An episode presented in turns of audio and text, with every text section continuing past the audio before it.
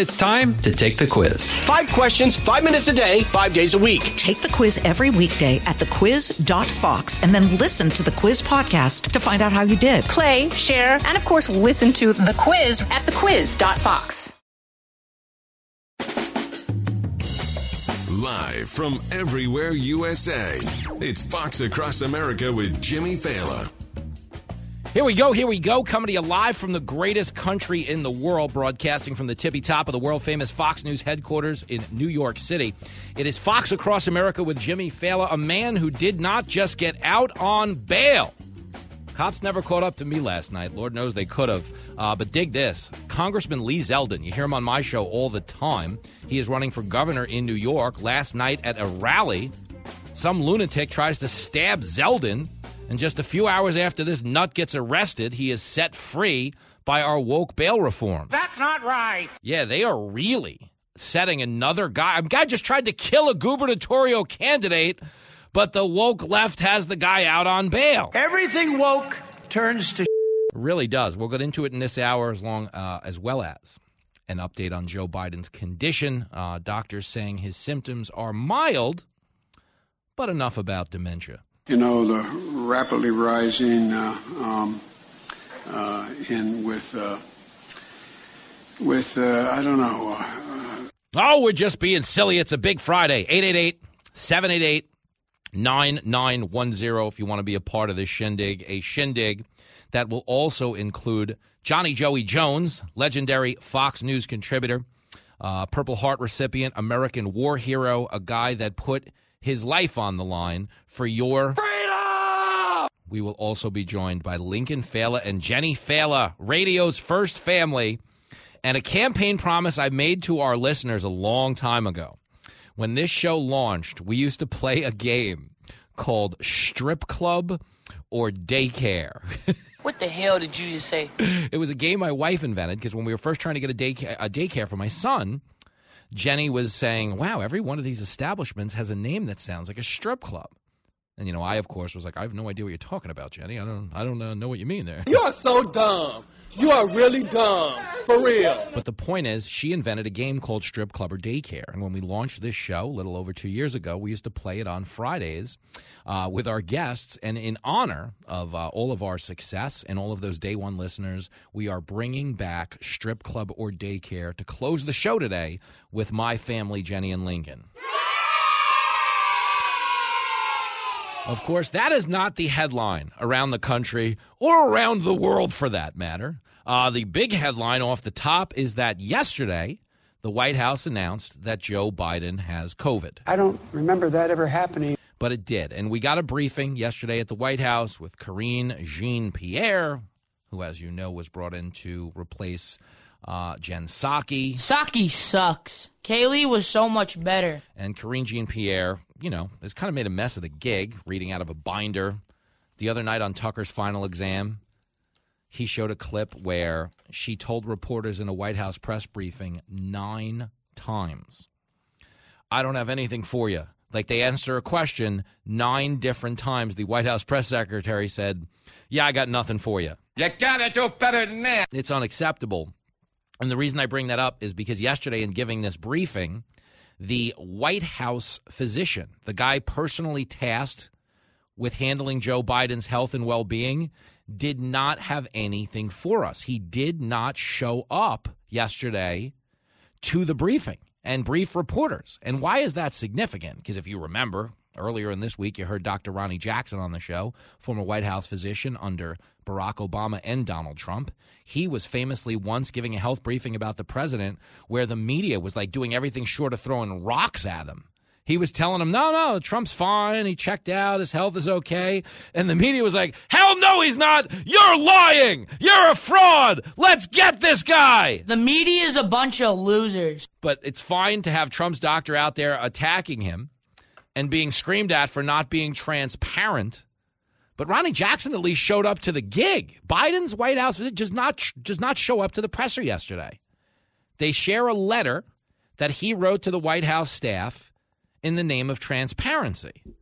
But I mean, let's be honest, is that real transparency in this moment? Not even close. No, that's a coordinated communication between him and the White House. Almost propaganda for all intents and purposes. And I'm not saying Joe Biden is doing poorly right now, and I hope to hell he's not doing poorly. I don't wish the guy any ill will.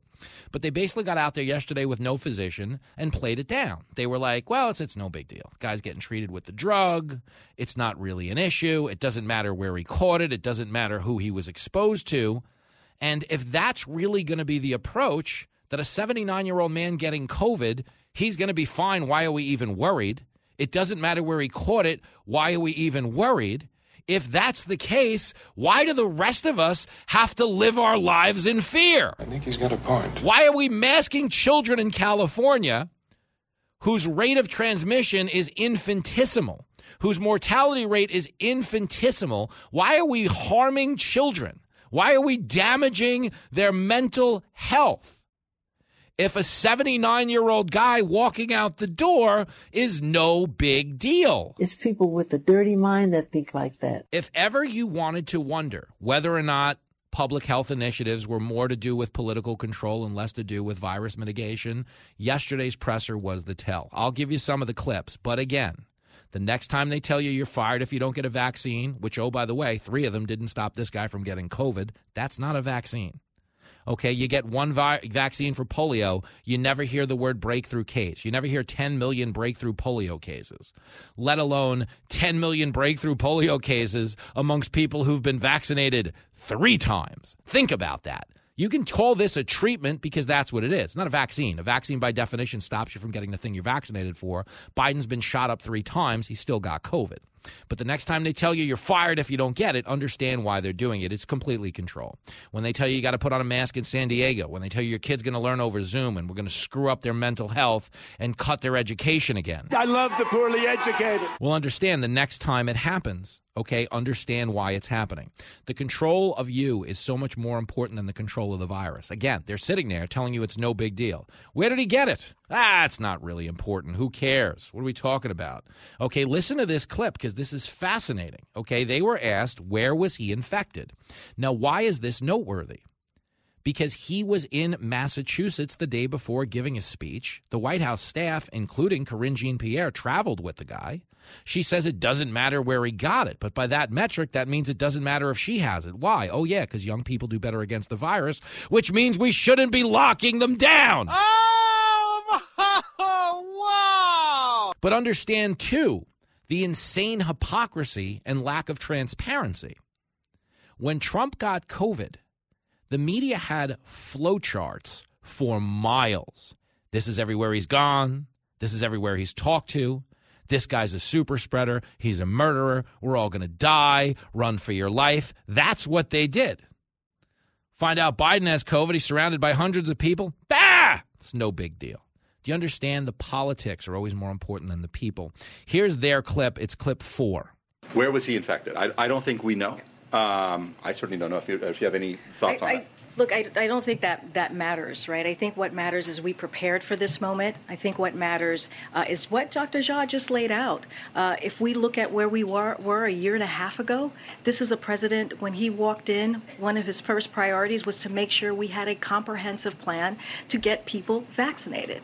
And so now, today, look, look to today, more and more people are getting closer to having a more normal life. Uh, vaccines are available. And as Dr. Jha said, if you have not gotten vaccinated, please do. If you have not, if you're if you have not gotten boosted, please do. Uh, these are uh, these are treatments that are going to keep you safe, and I think that's what matters here is making sure that we continue to do the work. And the good thing is that uh, the president again has been uh, uh, vaccinated and double boosted. No, no, no, you're doing it all wrong. Yo, think about that.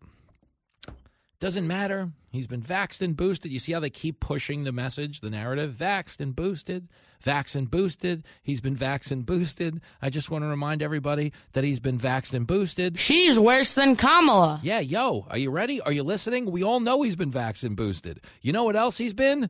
Tested positive for COVID. Stop telling me this is a pandemic of the unvaccinated if we're going to keep trotting out people who are vaxxed and boosted and have COVID. Maybe this is a treatment, but you can't tell me it's not a personal choice. The whole point of America is personal choice.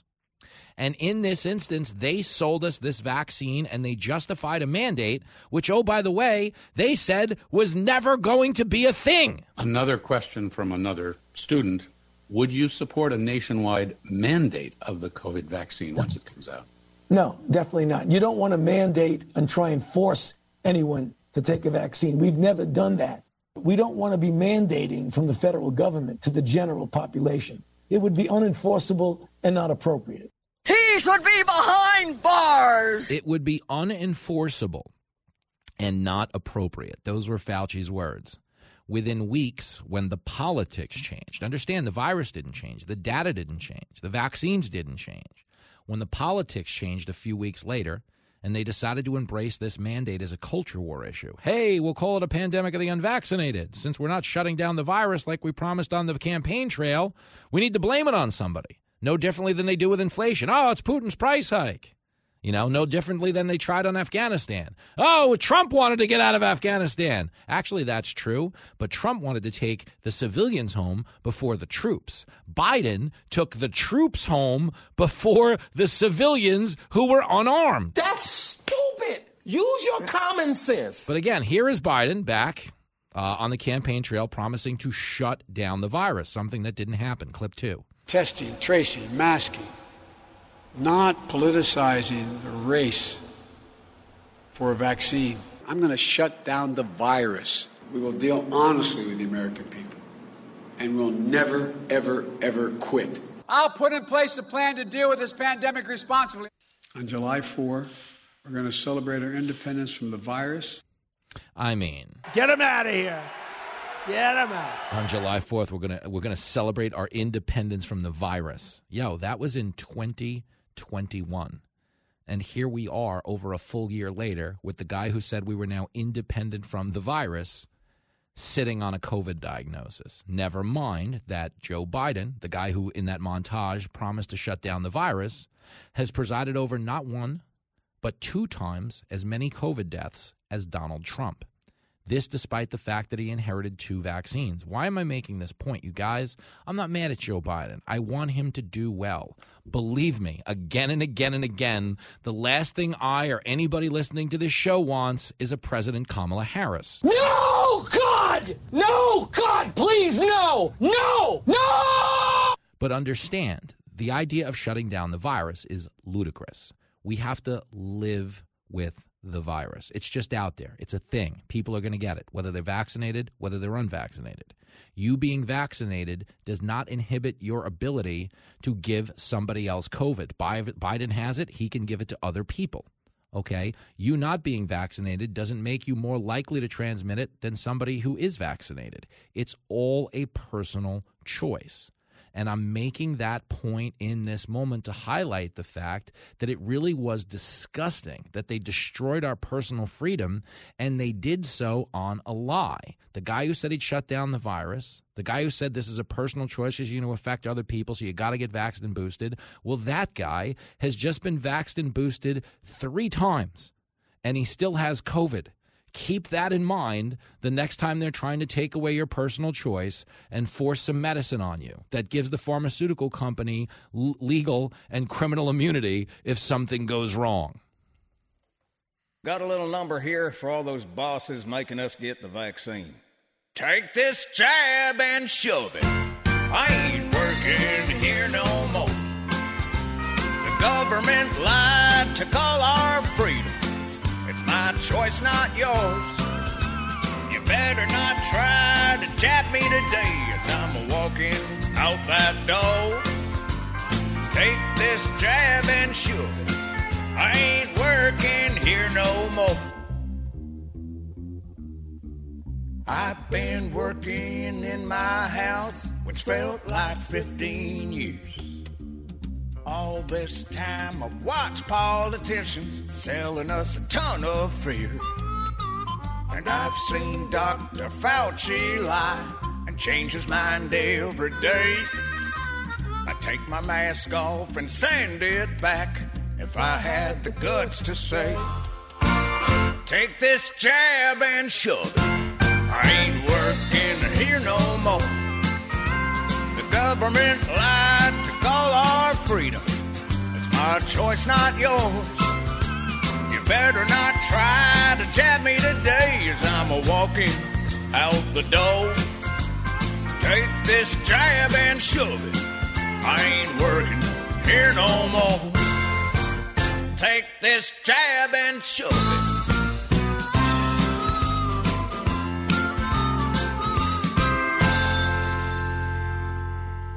You're hanging out with Jimmy Failla on Fox Across America. Hey, folks, it's your man, Keyshawn Johnson, here to talk about Angie, formerly known as Angie's List, your go to home services. Marketplace for getting all your jobs done well. Now, you might be wondering, what exactly is Angie?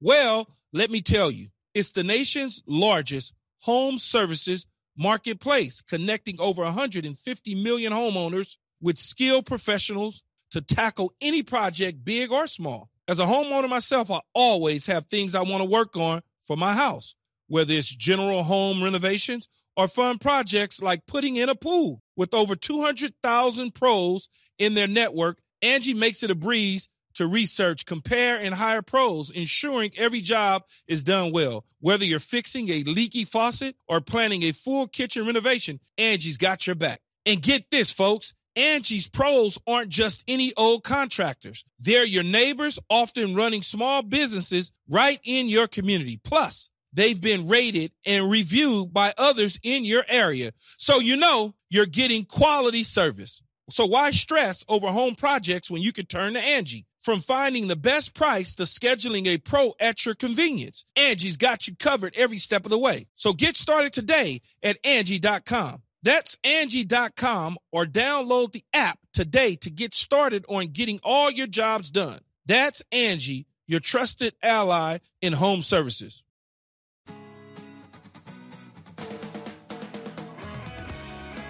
Oh, it is Fox Across America with Jimmy Failla. And you know they're mismanaging things at the White House if CNN's getting upset. CNN is the worst. That's young Lincoln Failla. He will be joining us in the third hour today. Radio's first family, uniting again on the air. Jenny and Lincoln are helping me close out the show today because I'm going to be on Gutfeld tonight at 11. They're going to be in the audience. Hopefully, Lincoln doesn't heckle and get me thrown off the show. Uh, but right now, that is not the concern. The concern in this moment is the president. We want the guy to be okay. We want him to be a lot healthier physically than he is politically. Here is John Berman, though, at CNN, throwing the challenge flag at the fact that the White House physician did not speak to reporters. Clip 8. The White House doctor often briefs the press and briefs, briefs the public when there is an issue with the president's health. Why have not we heard from them? Well, I think you have heard. There's, there's, you know, Dr. O'Connor is his personal physician. You have heard from Dr. O'Connor in the letter. We are fully committed to transparency here. You're going to hear every day from Dr. O'Connor through uh, written communication. He was going to mm. put out his own statement uh, with his assessment of how the president's doing. And then the second part is, you know, we're all in pretty constant contact. We're speaking to each other. I'll be speaking to the president every day. Uh, that combination means that the American people will have a very full, complete picture of how the president is doing. But no plans to make him available to the press or the public as of now? You know, Dr. O'Connor is going to be sharing his information. I will be out there. I think you're going to hear from a variety of administration officials. It's nothing more than white noise coming from the White House. Why is it significant that his doctor's not there? Number one, obviously, you're owed transparency. And previous presidents had their doctor front and center. Never forget Ronny Jackson, who's on this show. He's getting yelled at by Barack Obama right now for saying that Joe Biden lost his marbles. But Ronny Jackson was under siege but why do they want to question this guy? It's because they don't trust the information they're getting from this president. They want to ask everybody, probe it from every angle, because Biden has lost the trust of the American people. Here's four times he told you you couldn't get COVID if you were vaccinated. Actually, I'll give you some short highlights. Here's July 2021, clip 10. You're okay. You're not going to you're not going to get COVID if you have these vaccinations. Yeah. I mean, Joey. Let's do it again. This is clip 11, him telling you this is a pandemic of the unvaccinated. Clip 11. There's no excuse. No excuse for anyone being unvaccinated. This continues to be a pandemic of the unvaccinated. We've got to make more progress. It's a pandemic of the unvaccinated, said the vaxxed and boosted president who just got COVID. Dude, if you want to know why you're polling at 30%, if you want to know why nobody trusts this White House, listen to the confidence, listen to the condescension they have towards the people who don't agree with them when they themselves are the ones that are wrong. They don't need a mandate, they need a mirror.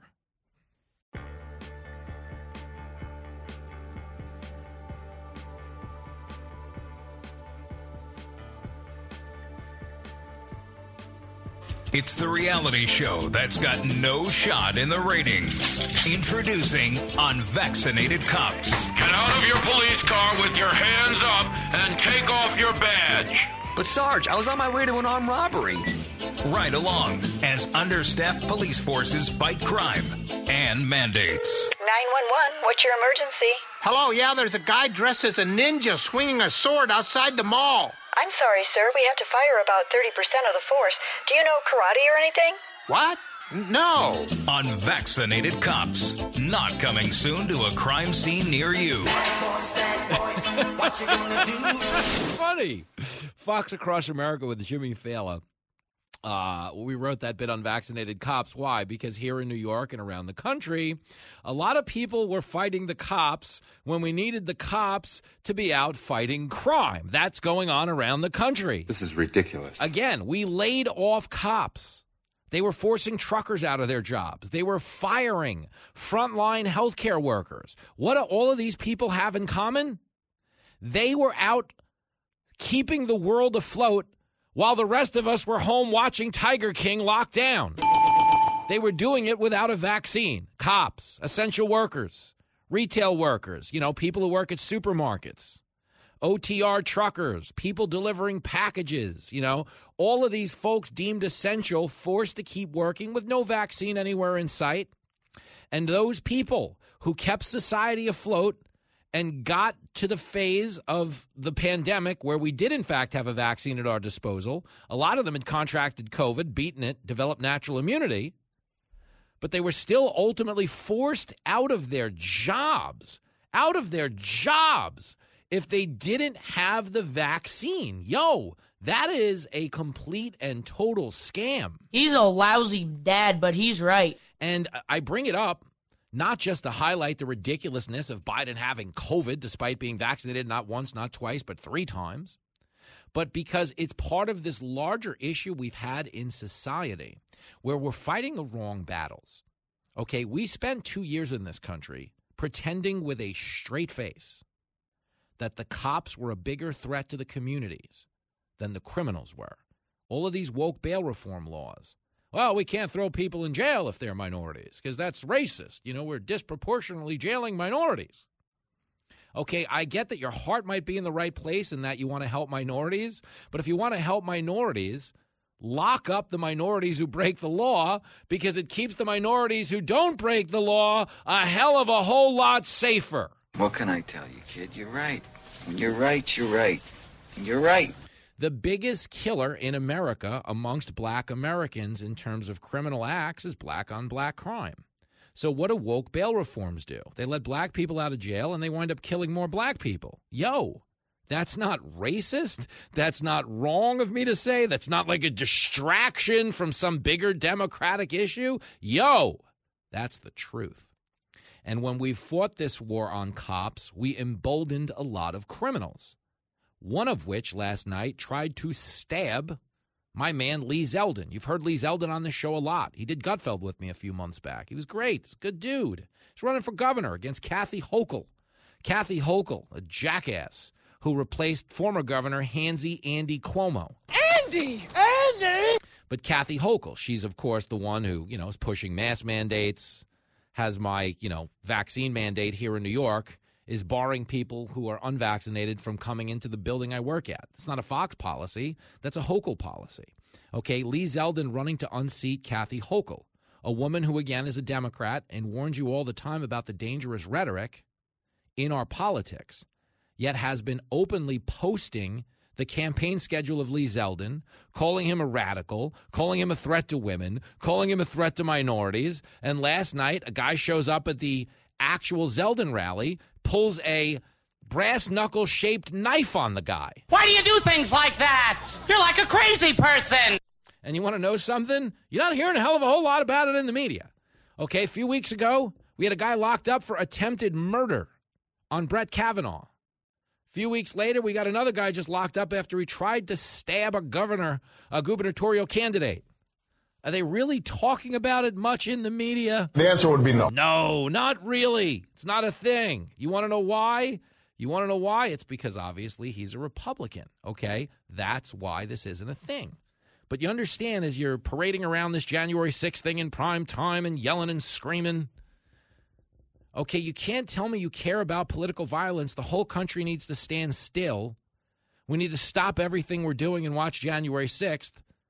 But in the next breath, when the guy is literally on stage trying to stab somebody, you tell me that it's a non story. Journalism in this country is dead and buried. Very much so. These are activists masquerading as journalists. Here's Lee Zeldin attacked on stage. It's clip 26. And this is our last stand for New York. And there's only there's only one option.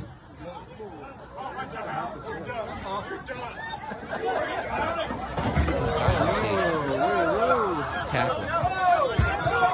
Swinging a knife. People are breaking it up. Got a knife. What the hell is wrong with you? Did you hear that? He's got a knife. And they got him on the ground and they're wrestling this slob who tried to stab my man Zeldin. Think about that. Okay? Not really much of a story today. But what's insane, and this is the thing you got to own, okay? The whole point of this show, it's a very loose show, is I'm trying to get everybody to prioritize the greater good. You can't let people get away with the fraud they're getting away with when it comes to political violence. Understand, everybody who's telling you about January 6th has nothing to say about the fact that a Bernie Sanders campaign worker shot up a congressional softball game. This is a guy who worked for Bernie's campaign who spent a year being told Republicans were the devil. They're literally Hitler. They stole our election with Russia. This guy showed up with a gun and opened fire on a baseball field, nearly killed Steve Scalise. We didn't get a word out of it out of the well, it's just some crazy person. Okay.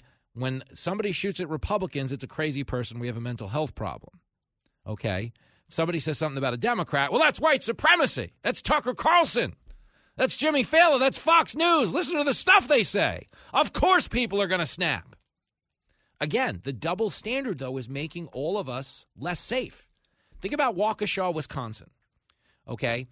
They want you to believe like Kyle Rittenhouse was a white supremacist because he was out there and what did he do? He shot two white people, which is hardly the definition of white supremacy. I got to be honest, maybe there's a typo in the handbook, but Kyle Rittenhouse, in defending his hometown, gets attacked by a guy who hits him in the face with a skateboard.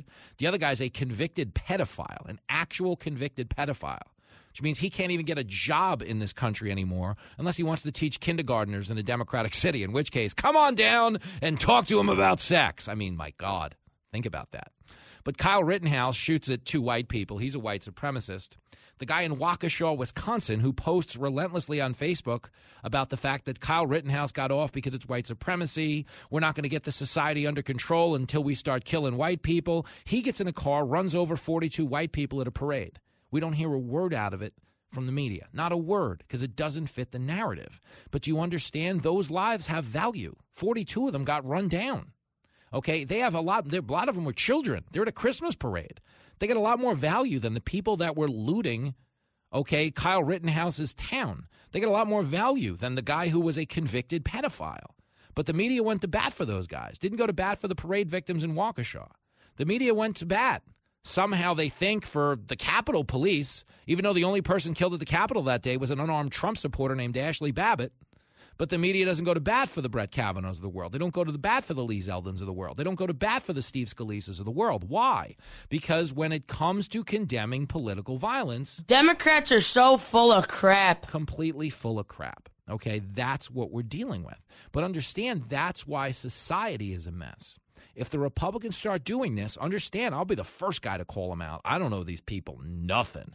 Nothing, dude. I got a taxi license, a book of jokes. I'll be fine. I am not employed because I shill for a party. All Fox wants you to do is get on the air and tell the truth. Share your opinion, be yourself, which isn't always a good thing if you, you know, have my personality. I'm not going to lie, but they don't care. That's why people get mad at us. Like Trump used to think about how many times Trump has annihilated Fox News on Twitter because we didn't take his side on something, because we didn't think he was right. We didn't think he was telling the truth. A lot of we took his side during the Mueller probe. Why? Because the Mueller probe was a scam. It was designed not to find collusion, but to get him to self destruct after a death by a thousand cuts scenario in which they had one anonymously sourced bombshell report after another, all of which turned out to be false, but they created an intense pressure on one man. The walls are closing in. The walls are closing in. Oh, his kids are going to testify. Oh, they're all going to jail. Is he going to pardon Ivanka? Do you think she'll turn state's evidence? It's all over. Tune into CNN tonight. It's going to be a big one right here on the Chris Cuomo Show. People aren't buying at CNN, you dumb bastards. The point is, they sold that night and day, up and down and sideways. They told you an election was stolen for three years with no proof. None at all. None. Zero zip zilch. In fact, did you see the New York Times yesterday issuing a not a retraction, a series of mea culpas in an effort to buy back some credibility. Their journalists did a story about nine times they were wrong over the last few years. One of which is a writer saying, I was wrong about Trump supporters. They're not all racist. And I was wrong about the Russian collusion hoax. And he actually uses the word hoax. But understand, they knew it was BS when they were doing it. They're only distancing themselves now because they realized they did more damage to their own credibility than they did to Trump's. That's why I don't read the newspaper, because it's garbage. And the editor that let it come out is garbage. But the point is, guys, you can't have a double standard when it comes to political violence. When there's a double standard, there's no standard. None at all. Okay, someone tried to kill a New York congressman last night, Lee Zeldin. It's nowhere in the media. Okay, are you going to tell me, and I don't want this to happen, are you going to tell me if someone attacked AOC, it's not going to get any press? She's a New York congresswoman. And I'm not telling you to do that. I don't want you to do that. Violence, there's no excuse for it. There is no place for it. It's disgusting. It's not who we are. But understand there's a big double standard here. If someone attacked a liberal Supreme Court justice, believe me, it's on every news channel you're watching tonight. People are weeping, they're having protests, we're all getting called white supremacists. It must be my fault because I work at Fox. But if someone report, uh, you know attacks a Republican or a conservative, they don't care. But you understand the people who are willing to live that life aren't good for our country. They're not good for our country. If you can go find a Republican who didn't condemn January 6th, bring them to me, as they might say. Okay, I'd like to know who it is because I don't want that guy supported ever again. Okay, because January 6th is inexcusable. No differently than every Democrat who hasn't condemned the riots of the George Floyd summer, the attacks on the White House of that summer, the attacks on Zeldin, the attacks on Brett Kavanaugh, the attacks on the Supreme Court. Every one of them has to go.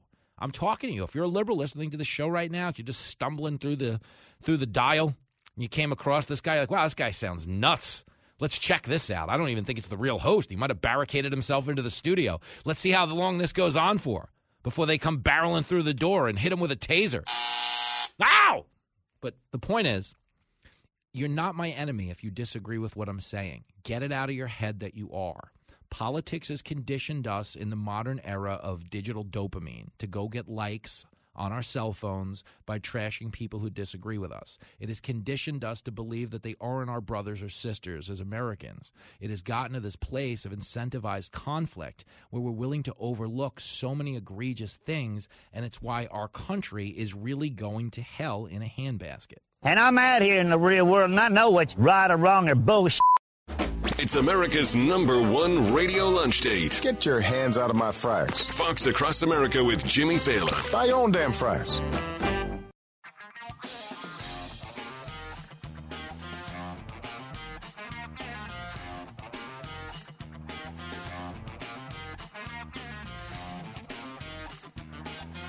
Help! I need some money. Help! Prices aren't funny. Help! You know inflation sucks. One gas was cheaper, so much cheaper than today. I never needed anybody's help, so I could pay. But now these days are gone and Biden's latest poll.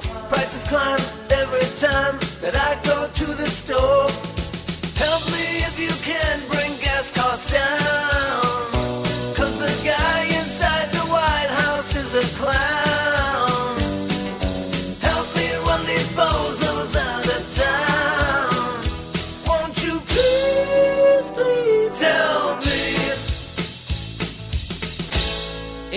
High flying, death defying Fox Across America with Jimmy Failla.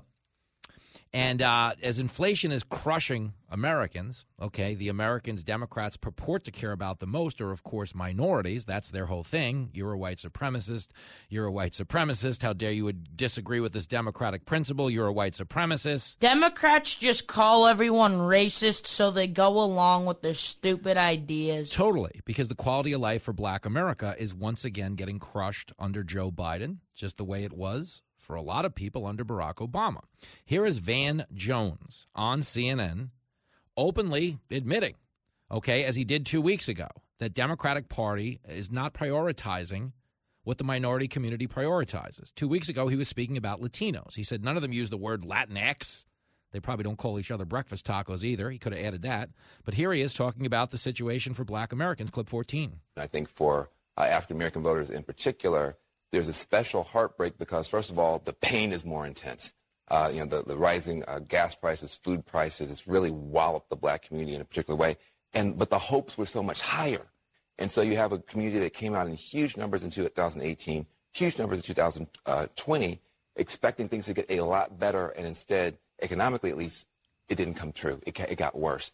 And so you're going through a summer now of real heartbreak with black voters. The polls show that, and uh, I think Biden's got to take it very seriously.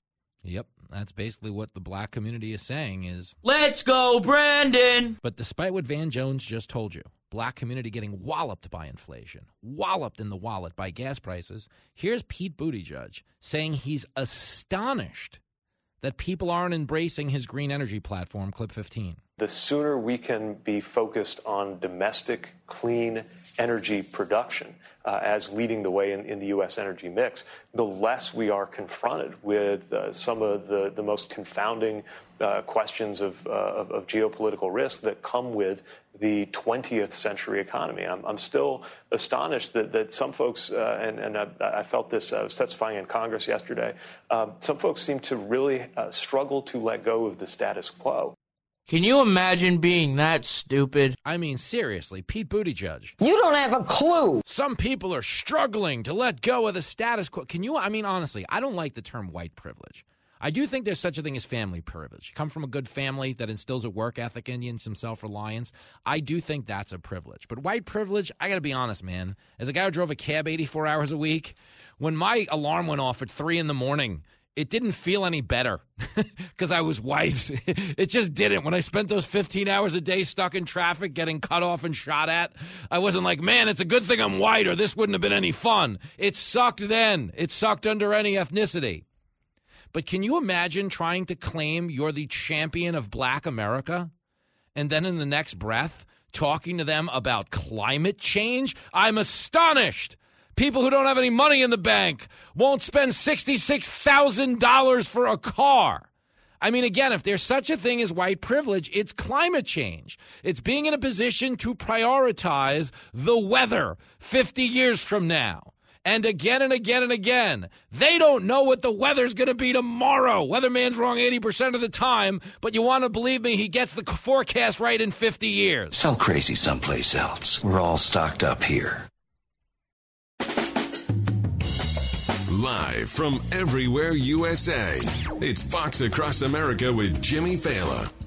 Oh, yes, it sure is.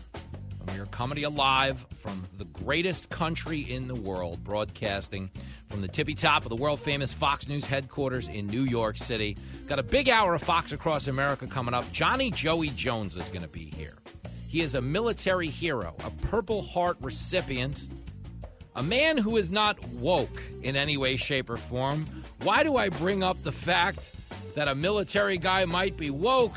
Everything woke turns to including our media. In this hour, we're going to discuss a new report. This is crazy. I'm not happy about this. This is not a good thing. Okay, but we've got a military that is facing a recruiting shortage right now because of according to uh, this is nuts because according to a new article in the Spectator World, a lot of the young kids who would traditionally sign up and fight for this country are very turned off by a lot of these woke initiatives that are eliminating the meritocracy in our military and prioritizing things like inclusion. That's. Use your common sense. Folks, I'm just going to tell you this. I am not a military expert. Okay, most of my background in the military comes from playing the board game Risk when I was a child. Maybe several video games like Contra, up, down, up, down, A, B, select. I know the codes. I can beat you in Nintendo. But I am not a war veteran like Johnny Joey Jones. But even I know that when it comes to war, when it comes to the battlefield, there isn't any room for racism because in the heat of battle, you're never going to say, "Well, I don't want cover from those people." You know, uh, you are depending. Your life is on the line. You are depending on your fellow soldiers to protect you, to fight, to protect the country and its freedoms. There is no room for discrimination on the battlefield. Nobody has that luxury. So, just getting that out of the way. If the point of war is to win, okay, then on the merits of that alone, you're never going to have issues with racism on a battlefield. Okay? Hey, maybe there's a guy who uses language you don't like. I'm not saying that's okay, but believe me, the language isn't going to hurt half as bad as the enemy's bullets. If you've got somebody on that battlefield who doesn't know what they're doing, but they're inclusive, that's the problem. We're fighting the wrong battles in prioritizing things like inclusion. Here it is, okay? On Tuesday, the Army's number two officer told Congress the service has no choice but to reduce total force strength by 10,000 people for the fiscal year beginning in September. So we're going to shrink our Army by 10,000 people. That can't be good. Not good. One theory is that the Army's become too woke, dissuading people who are usually interested in serving their country from doing so. Here's Jeff Groom writing in Spectator World. Imagine you're an 18 year old white Christian male in Georgia, Johnny Joey Jones, with a family history of military service. As you progress through your teen years, you watch Confederate statues being torn down, military bases being renamed, endless media and elitist demonization of your culture as racist and deplorable and backwards, and military and civilian leadership that thinks diversity and inclusion, i.e., fewer white men, is the best thing since sliced bread. Would you volunteer? Identity politics works both ways. And I got to be honest, that's the issue right now. Okay, if you're a white kid growing up in this country, I'm not like being conspiratorial here. I'm not being like, you know, I'm not a provocateur. I'm not a shock jock. A shock jock is a very fancy way to say this guy has no talent, so he says crazy stuff to get attention. Correct the mundo. I'm not a shock jock. I don't come on the air and try to provoke you and get you all worked up. I want you to have a good day. It's Friday, man. You live in America, dude. You know what the rest of the world is doing right now? Not what we're doing. you know, a couple of countries are doing okay, but if you live here, you hit the lottery. I don't want to agitate that. Okay, I want you to redeem your ticket and chase down happiness. The whole point of being alive. If you die tomorrow, you're not going to wish you spent more time getting angry listening to the radio or fighting with your political enemies. You're going to wish you had more fun. So I want you to have more fun. Okay, but as a guy who can deal with you from a good place, I'm just telling you if you are a white kid in America, if you are Lincoln's age, you are right now not the priority. And what I mean by that is you are almost I don't want to say you're the enemy. They're like not out to get you, but you're at a disadvantage. If you go into a job with a 4.0 grade point average as a white kid, but you go in and apply for that job with a 3.0 grade point average as a minority, the odds of the minority getting hired are greater than the white kid. Why? Because they're not prioritizing merit, they are prioritizing inclusion. But understand, you shouldn't tear down the achievers as a means of leveling the playing field. You should build up the people that are below the achievement rate. He's a lousy dad, but he's right. That's the issue. It's like when you hear like liberal cities out in Seattle are eliminating honors courses. No more honors courses because there's so many Asian kids in the honors courses. How is that that's how is that not racist? Harvard got sued for being racist because rather than screening Asian students against the entire body of applicants, they just screened them against fellow Asian students. So you didn't beat your fellow Asian students, they all score, score high, you can't get in. But somebody else can get in with a far lower GPA. And you know, if their grades are that bad or their application? Is that uh, warrantless?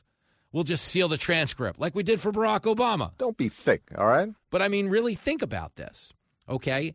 People in this country right now are faking being minorities to increase their chances of getting hired. Like Elizabeth Warren faked being a Native American because it got her further ahead in life than it would have to be white at the time.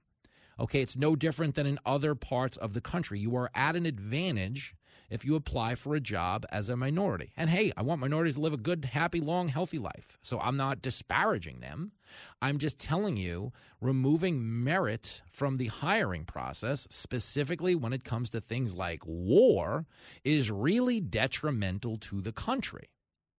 And me saying this does not mean I'm against people. Of course I'm not. It's America. Be whatever the hell you want okay, gay, straight, whatever you identify as, Mario or Luigi, I don't care. You could be trans, go do it, have fun. Just don't beat up on the women too much if you're a biological male, because we're allowing that to go on right now, and it's ridiculous. But the point is, in this moment, the fact that we are conflating objective criticism of these woke initiatives with hate speech is why we're suffering as a country. Okay. It's why people are protesting Dave Chappelle shows. Understand. They've been taught that joking about the trans community is somehow a call to violence. Now, I'm going to tell you this as a guy who, you know, roughs up some comedy clubs when he's not on TV and radio. Okay. You can see me all over the country this summer. Okay. When we're on stage at a comedy club, when we make fun of you, we are treating you as an equal. We're not sticking you off in a corner as some type of infantilized lesser than, saying, like, oh, you can't make fun of those people. Oh, that's not nice. They're no good. They can't even defend themselves. Like, do you realize how much that infantilizes people to say they can't be made fun of? They're a protected class? That's not equality, dude. That's exclusion. That's what it is. That's why people were so outraged when Kamala Harris and the Democrats were like, you can't have voter ID laws. Black people can't get an ID. Wait, what? How is that not racist? How is that really, seriously, not the most condescending thing you've ever heard? Dude, 80% of black Americans su- support voter ID laws. Why? Because they wouldn't be able to participate in society if they didn't have an ID. But how could you openly say they're not capable? Yo, that's racist. But that's what we're dealing with in this moment okay, an America that's prioritizing identity politics over all else, an America that you can only make fun of white people. You can only trash white kids. You can only trash Christian values. You can only trash, okay, the people that would traditionally be the ones signing up for the military.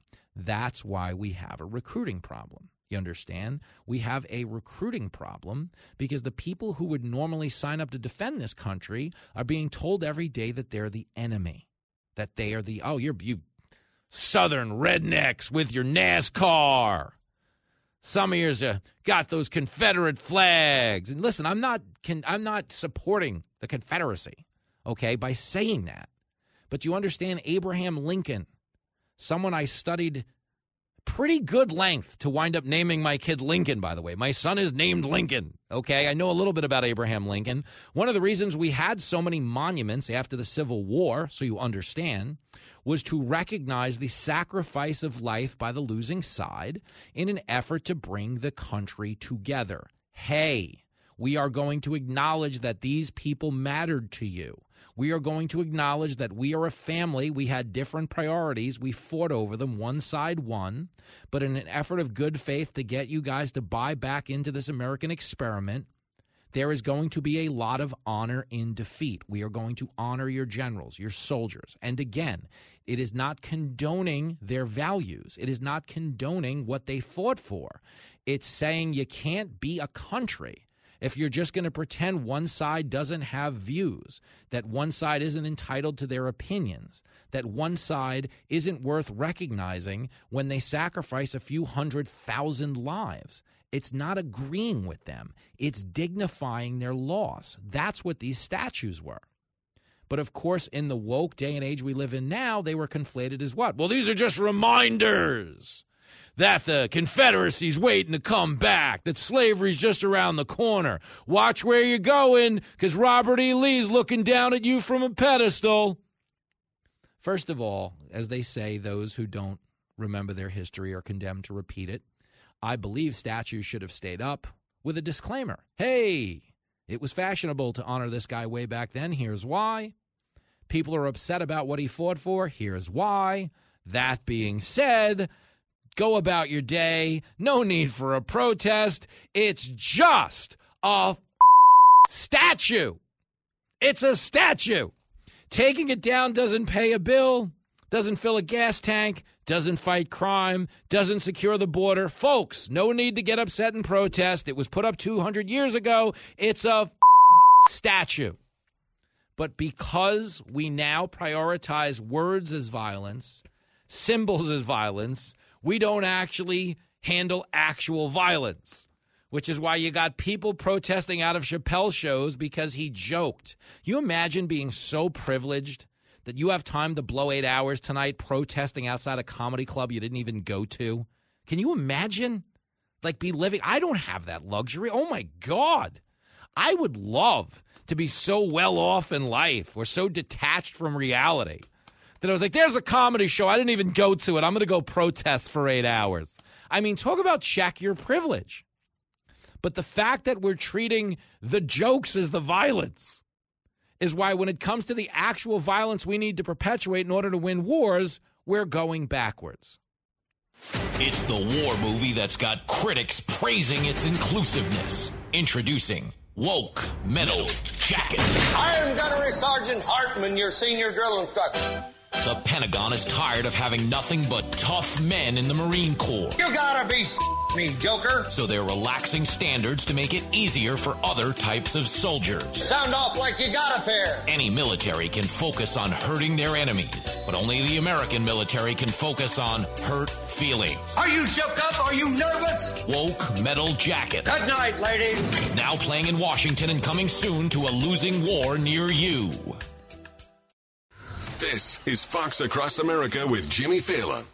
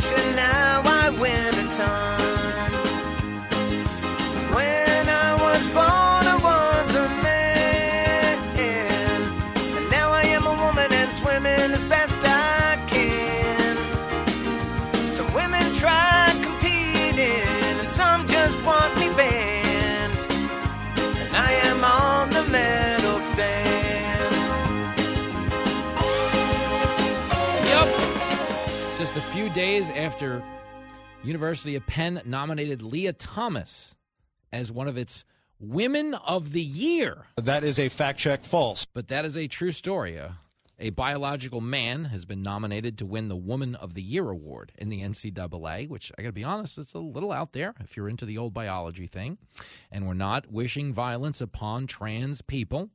But I am telling you that in this moment where there's such a war on just basic American truths, like men and women are different, like we, like you know, white people aren't racist; they're not out to get anybody. Uh, it's no wonder people are reluctant to sign up and die for this country. Our military is going to downscale by ten thousand soldiers this year because they can't meet their goals because no one wants to sign up. This could be a problem. Really think about that. And would you sign up for this government that really is telling you America sucks at every turn? Send all the money to Ukraine. We suck. We're racist. We're systemically racist. We're horrible. Get whitey. Are you really going to sign up if you're a white kid for that? I'm not. You know, so I don't begrudge these people, but I do not like or embrace this is a long term trend because it doesn't end good for any of us. I live in this country. I want people to feel liked and cherished and appreciated. And we have to stop pretending there's a war on alternative lifestyles because it's going to cost us a war. But a point I was making earlier, we're going to discuss. Joseph's on the line in Pocatello, Idaho. Yo, Joe, what is up in Pokey, man? Hey, it's uh, nice and hot. You know, going to be 95 degrees here, and uh, it's a beautiful day. But I just wanted to comment on that. Uh, that uh, uh, you you mentioned it was really funny how you mentioned the um, people are trying to pretend to be minorities to get benefits. It reminded me of uh, Soul Man, that movie with C. Thomas Howell in '86. it was hilarious, and I started laughing because I thought of that movie when you said that. well, I'll just have you know the correct term now is soul person. It's not man. Don't get us in trouble here. Uh, but no, that, that, you can't say man. You got to say person. Sold them, sold they. But no, you're right. It's so ridiculous. And by the way, that is a great movie. I haven't seen it in a hundred years, but I loved it so much. But you're right. That's what's going on now. You have a better job, a better chance of getting hired if you're a minority or a trans person than you are, or if you're anything else. And once we right. know that to be the case, how can you tell me this is a racist society? Exactly. Unless it's racist against white people, which is how people feel and they don't want to fight for the country. Do you live out there or are you just working? I'm working, driving truck out here. Oh, good living. Are you cruising up Route 15? What are you on? Uh, yeah, 15 today. You damn right you are. The Faillas set a land speed record on 15 last year in a rental car. My wife got pulled over. She was driving because I legitimately was too banged up to drive. I let her drive. But uh, if I didn't do some real fancy sweet talking and show a couple of police patches for my brothers, we might still be in the clink out there. You might be bailing out the Faillas instead of talking to them on the radio.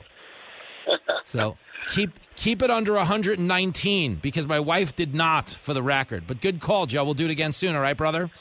Love your show. Thank you. Oh, I appreciate you, man. Great. Have a great one. There he goes, the great Joe in Pocatello, Idaho. That is a true story. I'll try to bring it up when Jenny joins us. She broke a land speed record. We were coming back from Bear World. If you're out there, she enjoyed Grace Latham's tour so much, she floored it down 15 and got pulled over by the cops. Way to go, Jenny!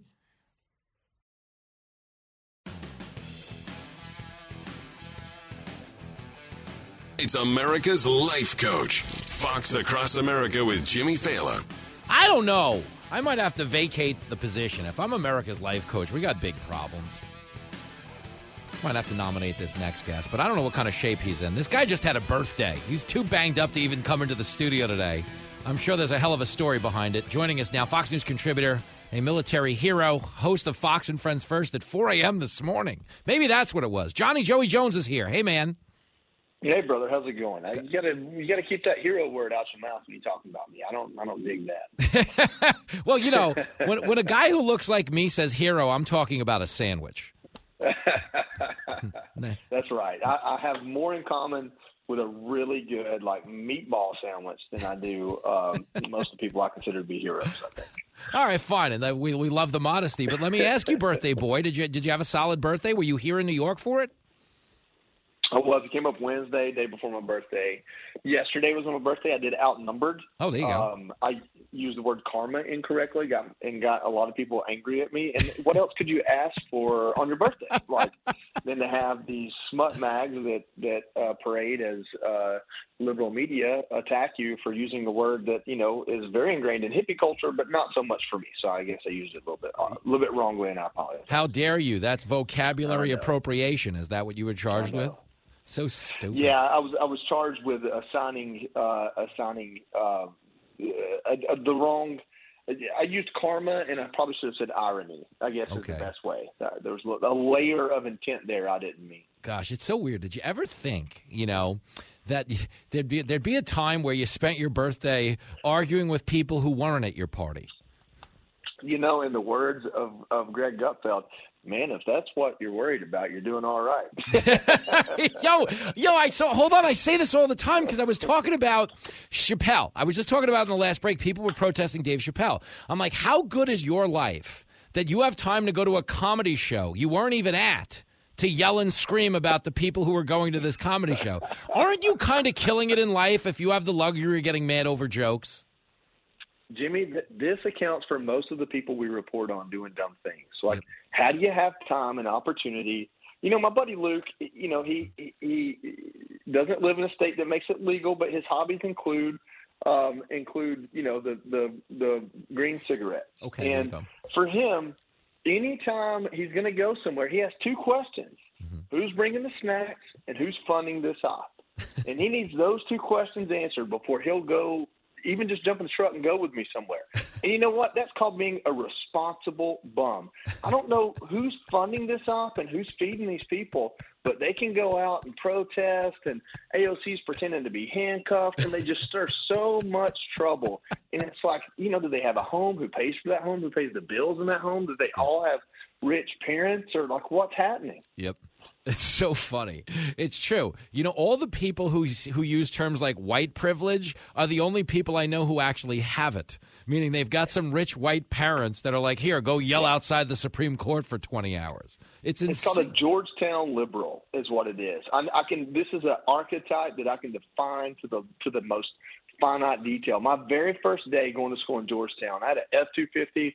You know, I had an F two fifty before I deployed. I got blown up in Afghanistan. Came home, was at Walter Reed. Guess what? I still have an F two fifty. I'm not going to sell my truck because war being blown up put me in the middle of D.C. Georgetown was the best school I could get in, so I applied and I got in there. My first day at school at Georgetown, I'm driving my F two fifty down one of those narrow roads, and this lady who probably is a contributing editor for the Washington Post, um, you know, she's driving her Mercedes down. She didn't know my window was down a little bit, and as she had to squeeze by me, she goes, "Go back to the country where you belong." and that's the personality of the entire Georgetown Hill over there. They won't let public transportation come in there because they can stand on the stump and argue about inequality, but they want to make sure it stays that way for their area. And that's how liberals are. Oh, it's such a good point. Johnny Joey Jones is on the line if you're just joining us. And it, it is true. And a lot of these ridiculous, condescending attitudes towards maybe people from the country, I think, is one of the reasons we did a story earlier about how the military is going to have to lower its recruitment goal by 10,000 people this year because nobody wants to sign up and fight for the country again. Where, I mean, I know, and you've talked about this, this at great length on the show. Uh, you were, I guess, you joined right after 9 11, partly motivated by terror attacks.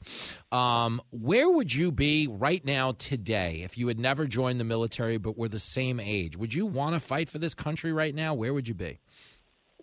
No, I wouldn't. I, you know, and I, I always like speaking honestly about this. I joined the military for very selfish reasons. Okay. Marine Corps recruiters set out a bunch of plaques, and those plaques described a person that I was not and wanted to be, or at least that I didn't feel like people saw me as, and I wanted to prove. Okay. And that's what was important to me. After I joined the military and went to boot camp, on the way out of boot camp, I was fully indoctrinated, mm-hmm. and I and I was ready to die for my country because I was a part of something bigger than myself. Mm-hmm. And you know, not to get too serious here that's on fine. you know on, on your show, uh, and that's kind of that's a little bit of a blow to the belt yet. I hope you get it. But anyway, not to get too serious on the you. Jimmy Failla show here. Uh, but but for real, to, just to speak plainly now, these recruiting woes we're having, it's because we're bringing the military standard to people, and they're disinterested.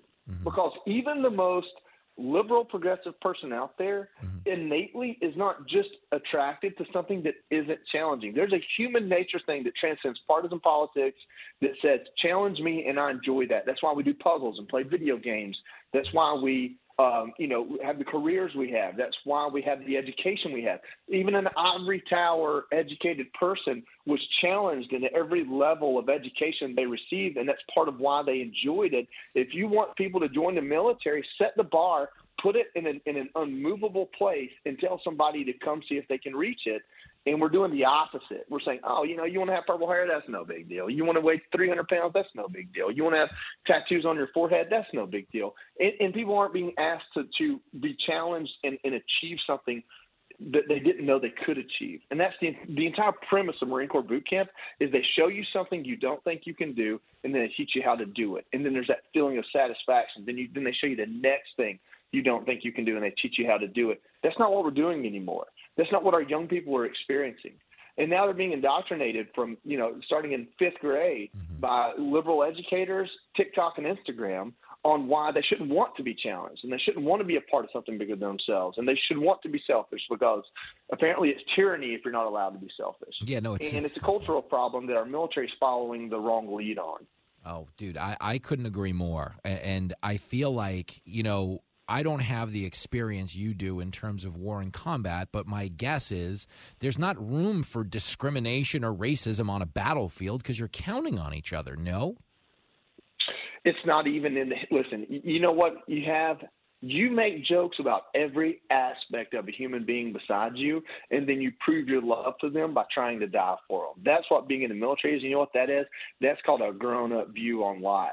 Mm-hmm. There isn't a stereotype out there, just like back to Dave Chappelle. There isn't a thing out there. There isn't an aspect of me from losing my legs to being a heterosexual white male from the South that isn't worthy of being made fun of. Mm-hmm.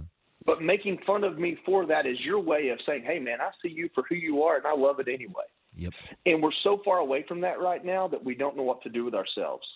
And, and it's absolutely ridiculous, and it's indicative of a society that is not ready to defend itself. And it's what scares me about our culture. Mm-hmm. Your your ability to survive as a nation, the strength of your military, the backbone of it is your culture as a people people in the military aren't so severed from reality that they aren't just a microcosm of what exists everywhere else. So if we have craziness and lawlessness running the streets in San Francisco, Chicago, New York, and that makes its way to Newnan, Georgia, and uh, Sevierville, Tennessee, well, guess what? That's what we're going to get in the military too, and that's the problem we have. Uh, no, listen, I, I agree, and you are very fired up today. Are the Braves on like a three-game losing streak? What did I miss? No, I just got bored, and I've, I've, had to talk about this a time or two. Kind of, kind of pisses me off a little. I bit. know, I get it, and you, should be pissed, but nobody articulates it better than you. And I know I appreciate you having time to do this. I am actually, I'm like 30 seconds out of a hard commercial break today. For real. So normally we'd have like tw- two minutes to take shots at Georgia football now, and you could make fun of my jackets and, and do one of those fancy things. But I just wanted to wish you happy birthday. And thank you for speaking to this because it doesn't have the same credibility coming from me. You're a hero. All I did was play Call of Duty and Contra on my Nintendo. You know what I'm saying?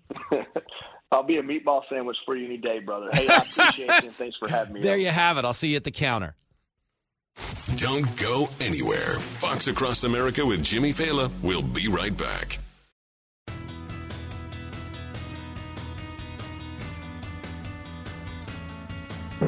It's the film collection that's got audiences virtue signaling. The Biden Harris administration presents woke movies. The words of a president matter. All the Hollywood classics have been remade to meet today's gender free standards. From Julia Roberts in Pretty Person. Big mistake. Big. Huge. To Marlon Brando in The Godparent. I have a sentimental weakness for my children, and I spoil them, as you can see. You're lying to yourself if you don't want to see Jack Nicholson in A Few Good Them. You can't handle the truth. And the animated classic Cisgender Lady and the Tramp will have all the kids at your place. And I've loved kids jumping on my lap. Woke Movies, the first Oscars ceremony where everybody gets a trophy. I can't deny the fact that you like me right now. You like Oh, it is Fox Across America with your main man, Jimmy Failla. Yes, nobody lining up to go to the woke Oscars or the woke movies for that matter. But it really is. It's such a mess, man. And you know, I'm in a good mood. It's a Friday. I got Jenny and Lincoln joining me in the next hour. Those dirtbags are going to be here to have a little chit chat. And we got a lot to get to. We're even going to go extra loose. This is a campaign promise I've been making to the Fox Across America audience for a while now, which is we would bring back one time one time, back when we launched, we used to play a game called Strip Club or Daycare. We are bringing it back in the next hour. This is a one time offering. Don't get excited, but we need to do something just to give Lincoln something to occupy his potty mouth with so he doesn't go off on one of his tangents and get me in trouble. Having a teenager is like in your life in public is like having a Joe Biden in your life. You never know what's going to come out of their mouth. If you have a problem figuring out whether you're for me or Trump, and you ain't black. Well, thankfully, Lincoln has been raised in a woke America. We don't have to worry about him commenting on race, but you get the point. It's a little bit of a mess out there. You know, when it comes to the president of the United States, any objective observer would tell you Biden's lost his marbles. But nobody's crazier, as we were just saying than the idea again and again and again. I'm every time this story crosses like my license plate reader in my head and there's certain data that comes up, the first piece of data I hear about woke military is that understand there is no room for discrimination on a battlefield. You're not saying our Cover me, I'm going in. Well, not you. You hold your fire, but the rest of you cover me because I don't like those people. Like, that's not going on. I admire your honesty. There's no version of this, okay? You know, one of the most heartbreaking stories I ever told on this story, not even told, it was a story I heard, was Oliver North telling me that, you know, the first black friends he made were in the military and he had a black soldier die in his arms on Christmas, of all things. Who's ready for some comedy? And uh, he had such like an inextricable link to this guy and his life and his family because they had served together on a battlefield. And when one of his friends died in battle you don't understand the fraternity of combat. You guys just risked your lives together and I promise you, nobody on the other side of the world is putting a hate has no home here sticker on an army tank. They're not sitting here in China being like, well, do we have enough non binary cisgender sergeants out there in the army? They're not, they're not doing that. Correct the mundo. And I promise you, they're not doing it in Russia either. They're not making Air, Air Force suits for pregnant women. Why? Because war is not about inclusion. War is about exclusion. It's about taking out your enemy with maximum blunt force.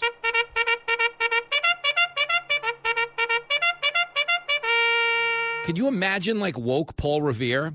The British are coming. If I could get, like, seven men, uh, they can't all be white, though. I'm going to need a little bit of everything. Do we have anyone of Mexican descent? Do we have any black men? We need three of each. Uh, can I get nine women? That's not what they did. Why didn't they do that? Because it was war. It was all hands on deck. Regardless of what those hands feel when they reach down and squeeze their privates. What the hell did you just say? But that's the point. The military is about privates, just not the privates they're focusing on here. I'm sorry, I'm a little loopy. It's Friday. I'm supposed to be plugging comedy dates in this break. I promised all the clubs. Listen, if you're out in the Lake of the Ozarks, you can meet my wife Friday night, August the 19th at the Encore. Tickets for that on sale at Ticketmaster. I'll be doing stand up and I'll be holding Jenny's hair in the bathroom after the show because you get a married woman with kids out of the house, they get rowdy. Like you don't you don't understand, like a force of nature. That is Friday night, August the 19th in the Lake of the Ozarks, Missouri. Of course, the following week, uh, I'll be in Reno while Jenny's in rehab, but I will be out uh, in Carson at the Carson Nugget. Tickets for that Friday and Saturday at ccnugget.com. Uh, we have also added a big date in Vegas. Uh, that is November 5th at the Red Rock Resort. Uh, those tickets not yet on sale uh, through this site. We don't have a link for us, uh, but if you go to the Red Rock, Rock, Casino, you go to the resort website, you will in fact be able to get tickets to that show right now. And going to see me in Vegas is a big deal okay? Because you're never going to feel better about your own depravity, your own vices, than when you see your buddy Jimmy Failla walking the Vegas Strip. I'm usually in bad shape. I mean, that's the one thing about casinos. I don't really like working casinos because you're only employed an hour a day, and then you've got 23 hours to wander around town. That can't be good. Not for a guy like me in Vegas. You know, me and the blackjack tables have, you know, we've had some ups and downs, is what I would say. Uh, not a lot of ups, uh, but plenty of downs. Uh, at the pawn shop, walking to the airport. It's not pretty. It's a long season. Nobody goes undefeated. But the point is, if you want to come to one of those gigs, and we do have a big theater gig coming up in Ottumwa, Iowa, at the Bridgeview Center. That is October the 15th. Uh, they have not officially put those tickets on sale, but we did sign off on the press release yesterday saying, like, this is a go. You can get out there and start advertising. So we got a lot of stuff going on. Um, and a lot of local stand up dates in the tri state area as well. And if you're listening in on WDBO down in Orlando, we're heading your way too. We're just trying to work out the final date on that. The point is, we're getting this show on the road. So I want to go hang out with you guys. That's the whole hook of this show is I'm not the star. We are, you know, this little group of people, this ramshackle group of radio misfits who care about the country but don't care to take any of it seriously. Why? Because the world is on fire. It's a hot mess. We don't need more people pumping gasoline, but we do need a few more people like yourselves willing to pick up a stick and roast a couple of marshmallows. So if you could do me so kindly, grab a damn stick, is what I say. and hold on to it because when the military collapses, because we've got theys and thems, and again, I am all for anybody who wants to fight in the military fighting in the military if this is a meritocracy. Do you remember in Saving Private Ryan where Lee Ermey, the drill sergeant's going in on the recruits? You're the lowest form of life on earth. You're so ugly you can be a modern art masterpiece. Oh, you little maggot! You make me want to vomit! He was crushing their feelings. Why? So they'd be tough enough for war. That's why he was crushing their feelings because war is not about hurt feelings. War is about hurting your opponent. When you're right, you're right, and you're right. But in the modern version of Woke Metal Jacket, he can't hurt their feelings because they're more important than hurting the enemy is making sure everybody feels loved and appreciated and included. What the hell is the world coming to? Jenny Failla, Lincoln Failla will be included in the next hour. Don't go anywhere. Going to be a wild one with a game of strip club or daycare on Fox Across America. Live from everywhere USA, it's Fox Across America with Jimmy Failla. Here we go, here we go, coming to you live from the greatest country in the world, broadcasting from the tippy top of the world famous Fox News headquarters in New York City. It is Fox Across America with Jimmy Failla, a man who is not running for president in 2024, but get this Dick Morris, sensationalist wacko, pal of the Clinton camp, telling us that Hillary Clinton is talking behind the scenes about running again. Girl, please stop talking right now. We will tell you why. This is a thing. We covered this on Kennedy last night, and we will tell you why Hillary could be left howling at the moon a third presidential time. 888-788-9910. Not a ton of time for calls in this hour. Why? Because Jenny Failla and Lincoln Failla going to be joining me on the back end of this hour. There you have it. The Jackson 3 Radio's First Family getting the band back together. They're in the building today because I am taping the Gutfeld show, which will air, of course, tonight at 11 o'clock on the Fox News Channel. And uh, I'm bringing by Jenny and Lincoln for some family time beforehand because I tell you this every day. Fox Across America. I say this. It's, it's not like shtick. I say it's America's family meeting. And we're really approaching the country like we're a family, the way a family does. You have X amount of income, you have Y amount of bills, you have the end goal of pursuing happiness and pursuing the fun things you want to do within those means, working hard to expand those means, but prioritizing the greater good in the overall scheme of things and lapping up as much happiness as you can. That's the point of Fox Across America. We're trying to be a force multiplier of positive energy. We're trying to be a force multiplier of patriotism because on this country, in this country, everybody listening has a very unique American privilege. Not white privilege, not the 1%. If you live in America, you hit the lottery. Oh, you're right. And when you're right, you're right. And you, you're always right. So I'm always in a good mood on this show, okay? And I'm always, like I said, trying to tackle issues, not from a political standpoint, but from a feasibility standpoint. We have X amount of income as a country, we have Y amount of bills. These are our resources. This is the best way to deploy them. This is where we're not deploying them properly. This is why things aren't going good. But essentially, that's the approach I'm taking because as a country, we have those wants and needs. Look at it like a family. Okay, the kids want to go to Disneyland every Saturday and ride the rides. But unfortunately, it costs so much money. If we were to do that, dad would wind up having to turn tricks behind Space Mountain. So I'm always having that honest conversation with you, and I'm approaching the issues from that standpoint because I don't want to win. Like, my job when I get on the air is the country. Okay, it's not the party. I'm not an activist, I'm a talk show host. I do not get on the air being like, gosh, I hope this made him vote Republican today.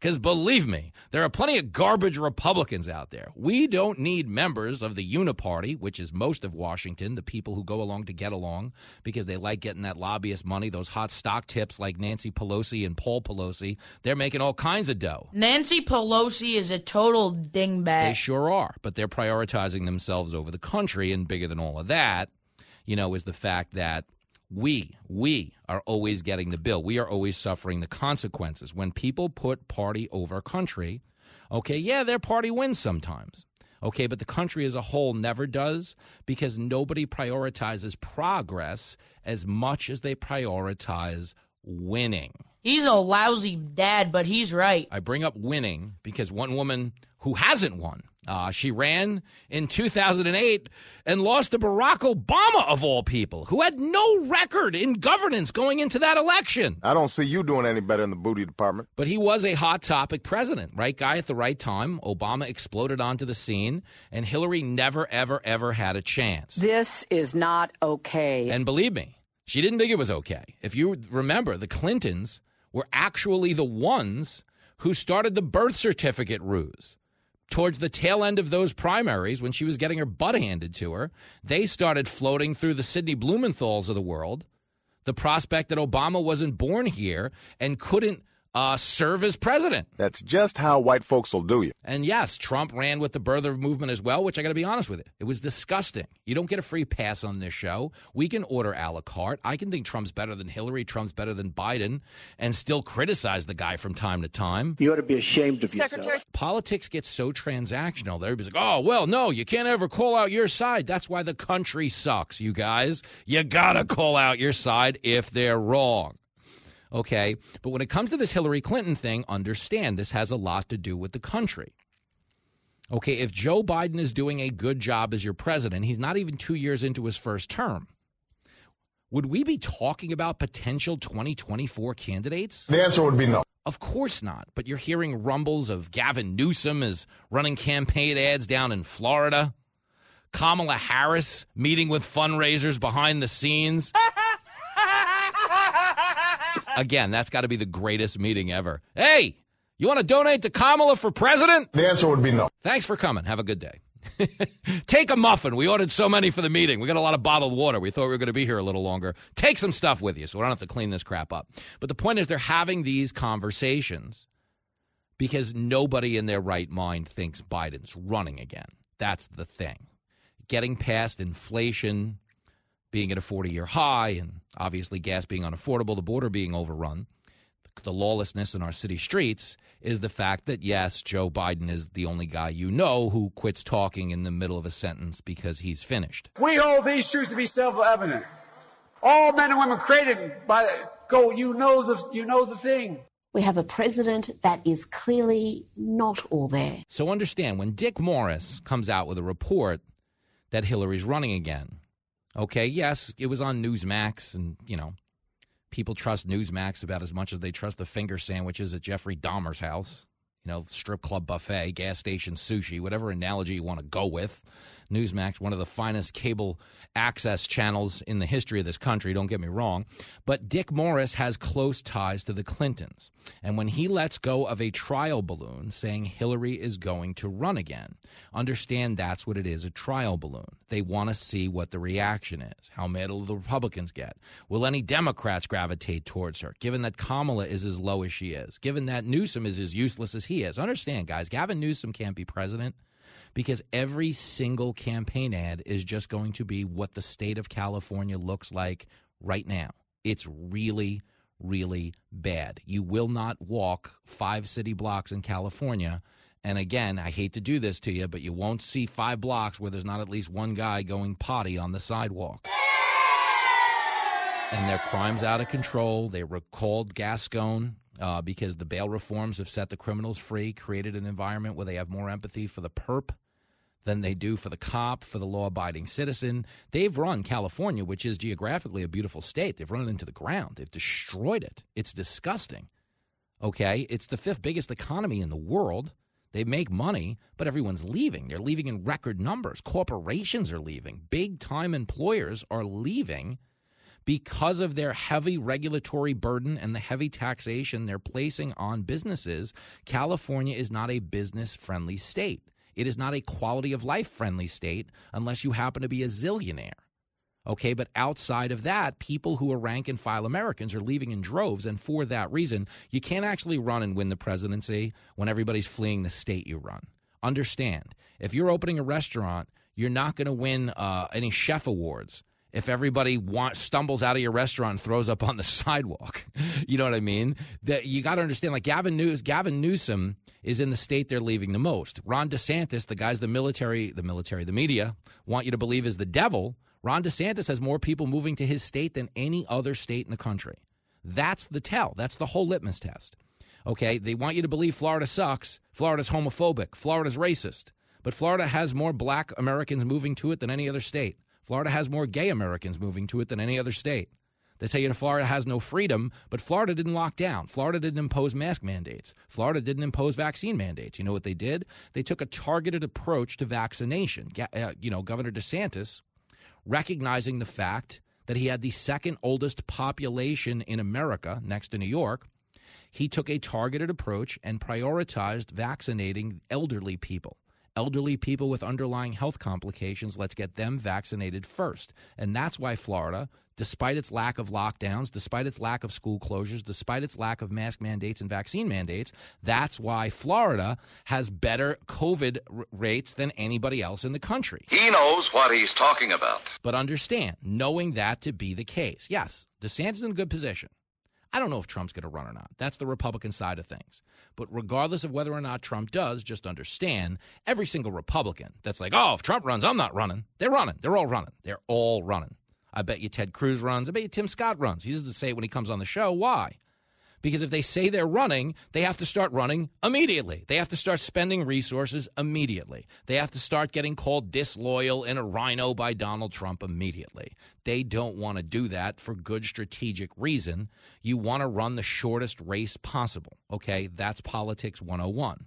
Hillary, being a two time loser in her quest for the White House, is willing to do this in any way, shape, or form. So she's out there running trial balloons. And make no mistake about it, she's doing a new eight part series with Chelsea Clinton about strong women. It's strong women. That's what it highlights. Strong women. She's trying to rehabilitate her public image. She's doing an interview series with Kim Kardashian and rapper Megan Thee Stallion. And I'm going to go out on a limb and say Bill booked both of those women. I believe that together we can make America great again. But make no mistake about it, she wants to run again. So when you see this Dick Morris report, it's partly a trial balloon to see what the Democratic reaction is, to see where the fundraising money goes. Okay, and it's mostly just a tell. It's a signal. It's a signal of her ambitions. You understand when your closest advisors are out there publicly discussing your potential plans, it's because you want them to. I agree with that. No different than when David Axelrod, Barack Obama's closest advisor, his top strategist, is out there saying it's time for Biden to step aside. When David Axelrod, Obama's top advisor, is publicly saying Biden should step aside, that's a very subtle way of Obama saying Biden should step aside. Tell him like it is. Come on, man. But that's just reality. And Hillary's out there and she wants to run. And understand she shouldn't be viable. Understand that Trump shouldn't be viable in 2024. No way. After January 6th, that was bad. It wasn't a deadly white supremacist attempt to overthrow the government, but it was a really bad scene. I condemned it in real time. And normally it really would be a disqualifier. But the problem is people can't care about how reckless his rhetoric got, about how bad his behavior was. Because as ridiculous as some of those tweets were, as insane as some of those videos look of him trying to film a speech on January 6th to call off the protests, none of that is affecting people the way gas prices are, the way inflation is, okay? Or even, heaven forbid, the way crime is or the fentanyl pouring across our southern border. So you understand Hillary is in the conversation, very much so. Okay. Gavin Newsom in the conversation for now. He'll have money. DeSantis in the conversation. Trump in the conversation. And why are they all there? Because Biden sucks. Back after this. Taking the edge off, one story at a time. America needs to learn how to lighten up. You're hanging out with Jimmy Failla on Fox Across America.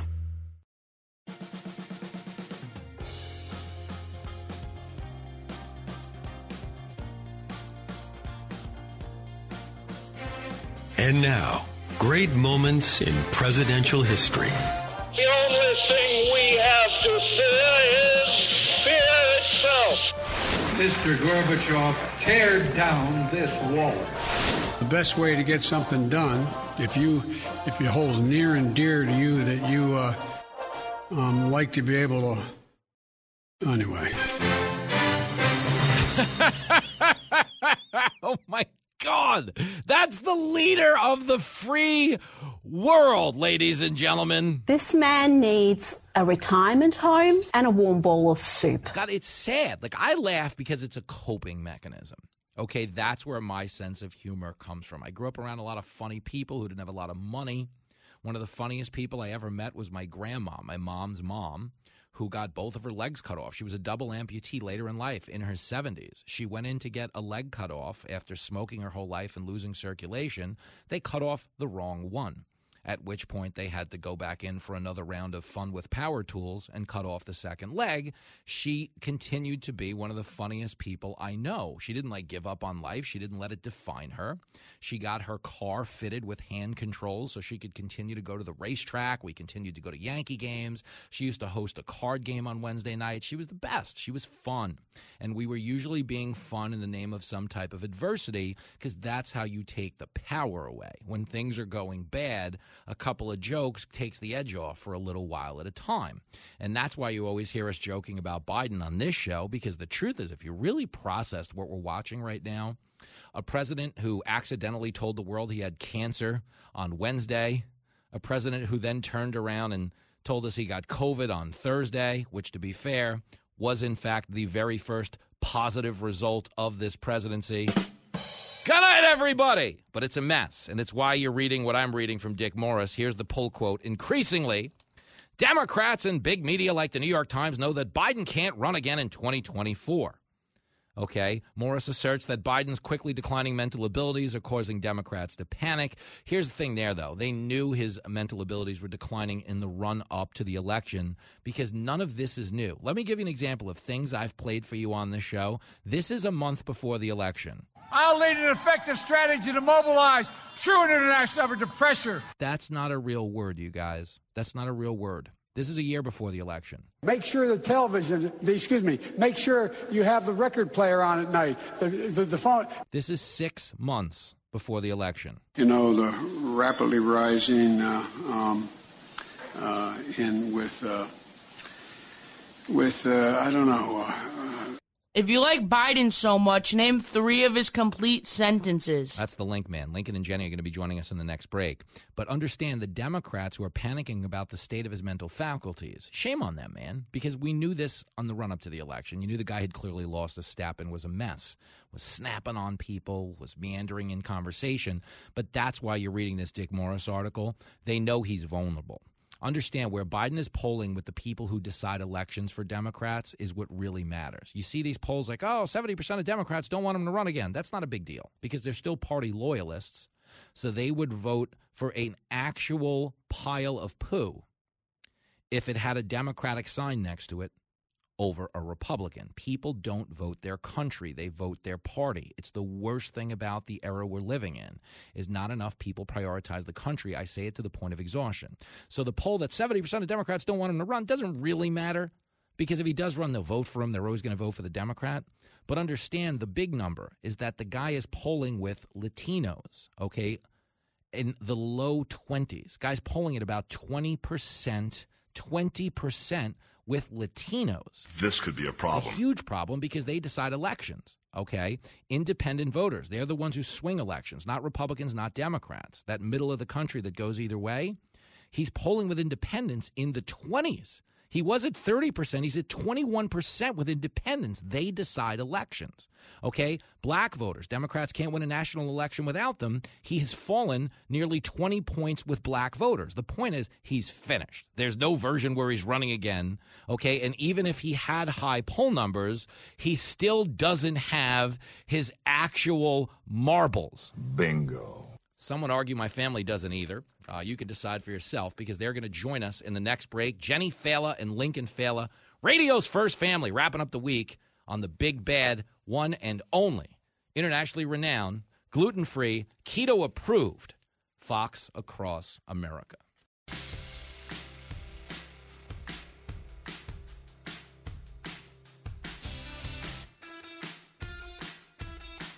Holy hell, we're coming back from break on my wedding song. You might think I'm crazy by the cars. That's not true. The smartest thing I ever did was marry the woman sitting across from me.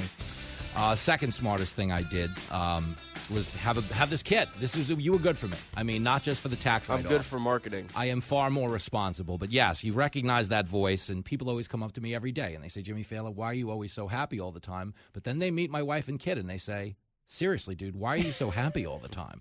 I'm kidding. Joining me now, a man who loves a cheap shot at his mom and said mom. Jenny and Lincoln are in the house. Hey, hey, hey. Hi. What's up? Radio's first family. When I last I saw you, we were at Dodger Stadium, and one of you was way too drunk. Oh yeah. Lincoln. was not Lincoln. Uh, yeah, we haven't seen each other a lot because we were out in L.A. living it up. But uh, does anyone go harder on vacation than the Failla family? No. No. To our credit, like we go pretty hard. Um, Lincoln, have you ever heckled that much at a Dodgers game? No. Oh, oh yeah. I was the one heckling. Yeah. no, I was heckling a lot. You were there with me. But the question I wanted to ask is, who do you think has embarrassed mommy more, me at a Dodger game or you at a store? it's up to her to answer. That is a really hard choice. Equally embarrassing. well, Lincoln- no, probably me because she probably would. re- More people would probably recognize her in the neighborhood at a store than. Oh yeah, LA. then like at a Dodger game. Yeah, that's true. But But, people- you're the adult. Like the the kid has a little bit of an excuse. Uh-huh. Yeah, but you're the adult. So you're saying I have to get my life together? Yeah, kind of. This is the thing. I'm I'm never off, and you know that. I'm not complaining because I love my work so much. But like, if I'm off, like I'm crazy. Like I really like because it's so exciting. I ate five Dodger dogs by the third Per inning. inning. it really was. It was. It was so bad. You're killing yourself the way you eat. You fat f- look at you. That was Jenny in the car afterwards. You're killing yourself. I ate five Dodger dogs. Probably drank. I think it was two beers an inning, Jenny. Oh yeah.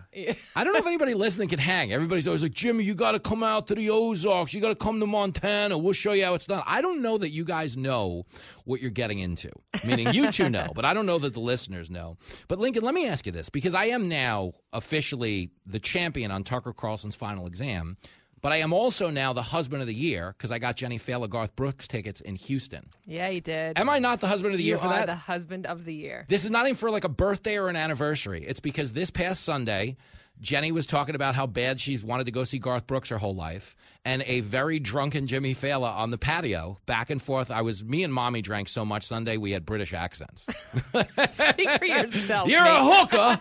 I thought I was doing great with you. like that whole thing. Like Arthur. I was like Arthur.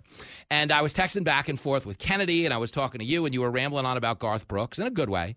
And I just I went on a mission and made it happen. So we have another bender to go on. Yes, we do. And this time around, it involves a Buc-ee's, Lincoln Failla. Oh, yeah. How pumped are you for the return to Buc-ee's? Buc-ee's. You I ha- saw my Buc-ee's cup on the way in today. Did you really? Yeah. Yo, if we don't get a Buc-ee's endorsement, Buc-ee's, if you're out there listening in, in Tyler, Texas, or in Longview, if you're listening on KTBB, uh, we have given you so many shout outs, not only on the air, but on Gutfeld. Mm-hmm. I, I told a, Gu- a Buc-ee's joke in Dallas.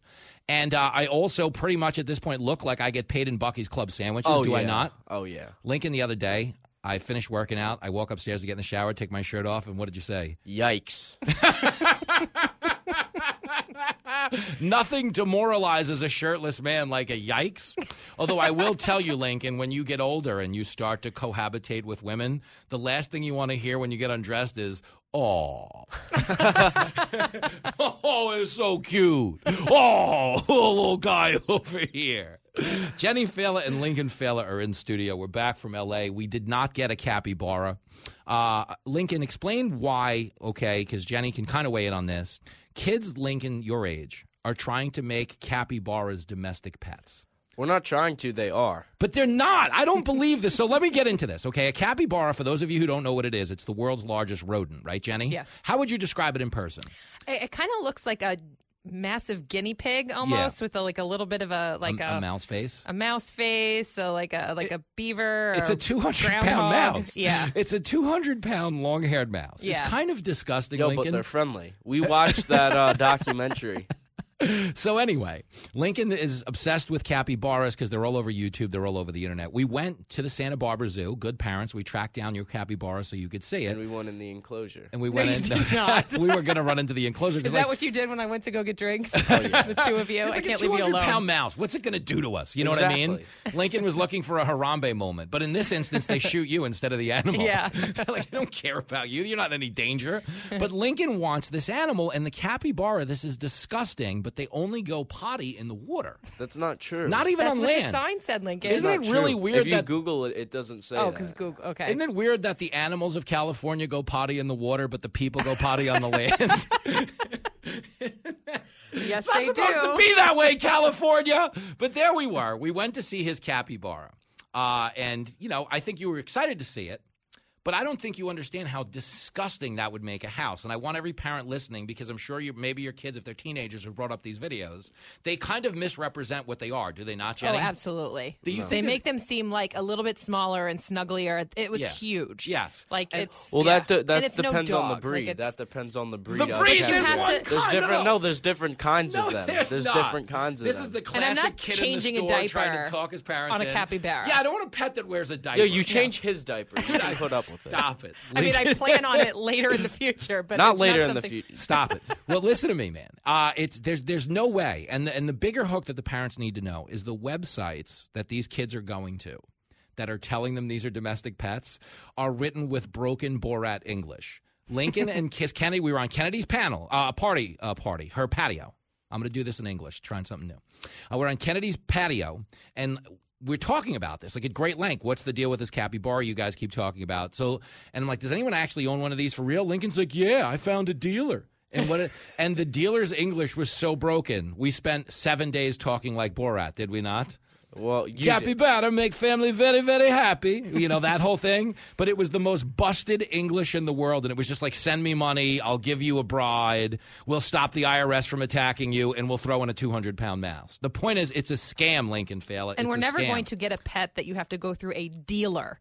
Like not a breeder, a dealer. Like, Like that an- should have been the first red flag. Lincoln, I like found ar- a dealer. Like an arms smuggler. Yes, like there's nothing good that comes from a dealer. How like, do you defend this purchase, Lincoln? Well, personally, I think that she, you guys are taking it way out of hand, and that it actually wasn't broken English. It was like notes. It was bullets. It was That bullet points? Yeah, no, it was bullet. Points. It points. literally Shorthand. said it said the words uh, cap people have reported that capybaras have made many many fun times for family.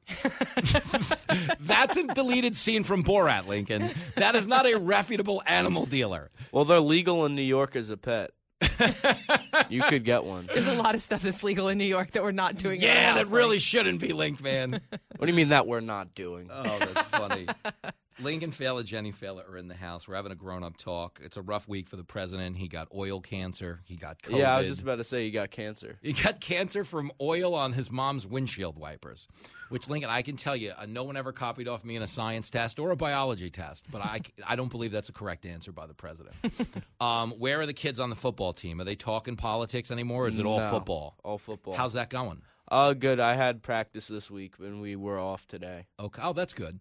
Um, is your coach really a Fox fan? Yeah. All right. He said he listens. Oh, that's pretty rad, man. Because like you know, there's two ways this can go living in New York.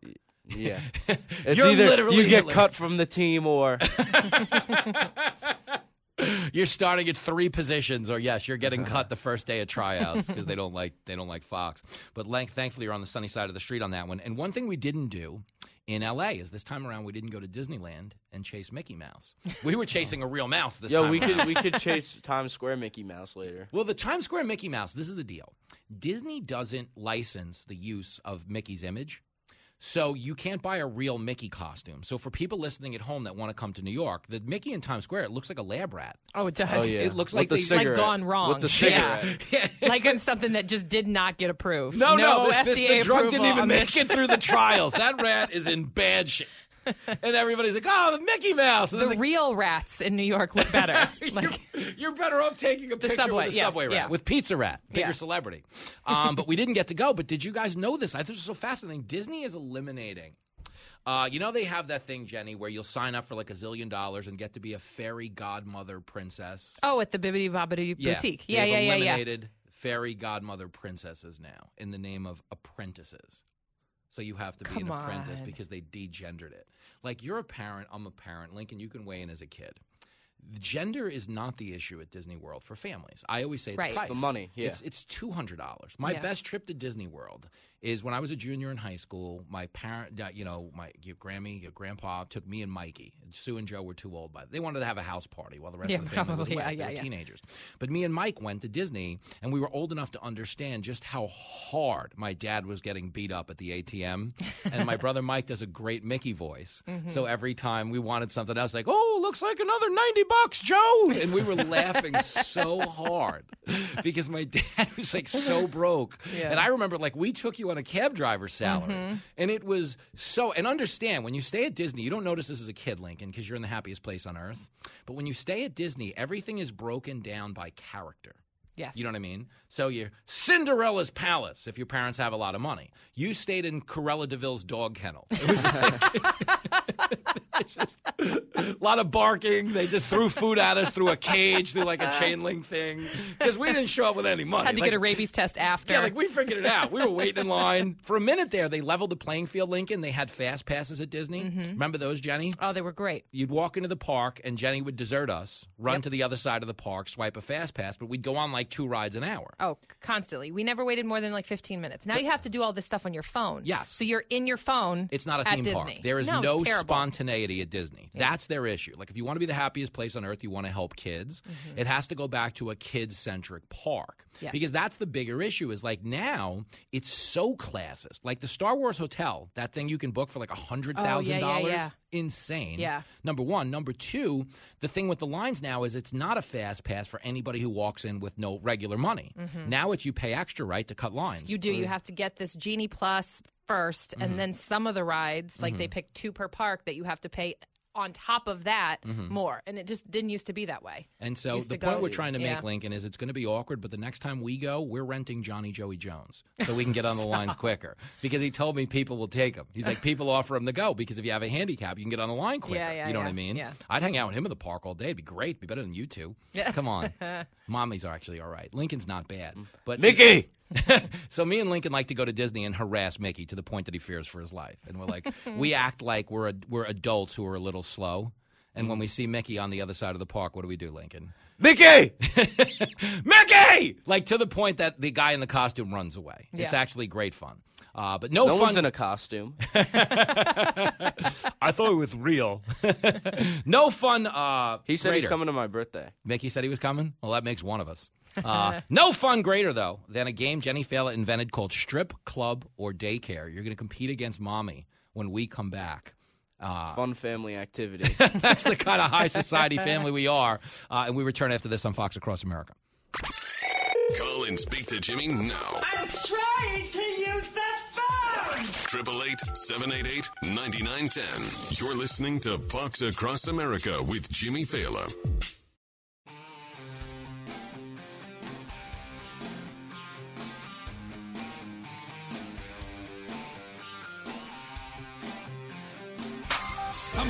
Our stage right now. Either way, you're gonna pay. See, the door has a rainbow on it. It's a game Jimmy likes to call Strip Club or Daycare. Seriously? Strip Club or Daycare? Okay then. Even the voiceover guy doesn't believe we're allowed to do this on the air. to be clear, I don't know that we are. We haven't played this game since July of 2020, Josh. That's correct. It's been a real long time. Wow. So, uh, to all of our new affiliates out there, it's been nice knowing you. to the day ones, you're going to love this. The game is called Strip Club or Daycare. Jenny Failla, Lincoln Failla in studio. Lincoln, I am going to read you the name of an establishment, of a business. You're going to tell me if it is a strip club where mommy used to work or a daycare where I used to forget to pick you up. Are They you ready? paid her to keep her clothes on. Oh, it's what a rough crowd. What a fist bump for Lincoln on that one. We love giving mommy a hard time. Well, if you do manage to beat mommy, uh, you do get a gift certificate to the Joe Biden School of Cycling. So congrats on that. all all classes scheduled in fall. Hey oh, oh come on, this guy's got jokes. Uh, that was a better joke two weeks ago. Uh, but here we go. Right, first question goes to the Link Man. Uh, the President's Club in Miami, Florida, down in Miami. Welcome to Miami. Is the President's Club a strip club? Is it a strip club or is it a daycare? The President's Club. Strip club. Lincoln Really? Failla playing dumb in front of his mom. He doesn't want to get in trouble. He's trying to get out of that charge on my Amex. I'm telling you, Jenny, it wasn't me. It wasn't. It was mm-hmm. probably Mikey. You heard about Mikey's antics in South Florida. Mikey, that's why Jenny's not making any eye contact today. Jenny, Little Darlings in Seattle, Washington. Little Darlings in Seattle, Washington. Is it a strip club or a daycare? Either way, you got to step over a lot of syringes on the sidewalk on the way right, to get right, to right. But you know my deal. Is it little or lil? Lil Darlings, you would say strip club, right? Probably. It is a little. Little spelled. Okay. Mhm. Uh, I'm gonna say daycare. Jenny Failla says daycare. Oh. No, neither. Contestant with a point. Lincoln Failla, here we go.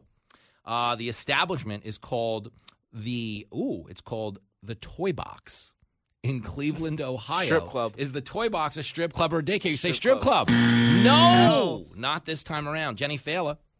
Diamonds in Nashville, Tennessee. Is Oh. Diamonds a strip club or a daycare? I mean, it sounds so obviously strip club, so I'm gonna just say daycare. Jenny Failla. And you're right, you're right. Yeah. You're Pull right. it into the lead, Link Man. Here we go.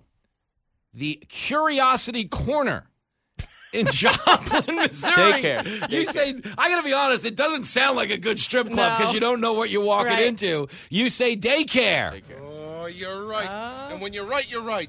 And you, you're always right. Tied at one, Jenny Failla. Here we go. Goosebumps. In Atlanta, Georgia, is Goosebumps a strip club or a daycare? I think it sounds terrible either way.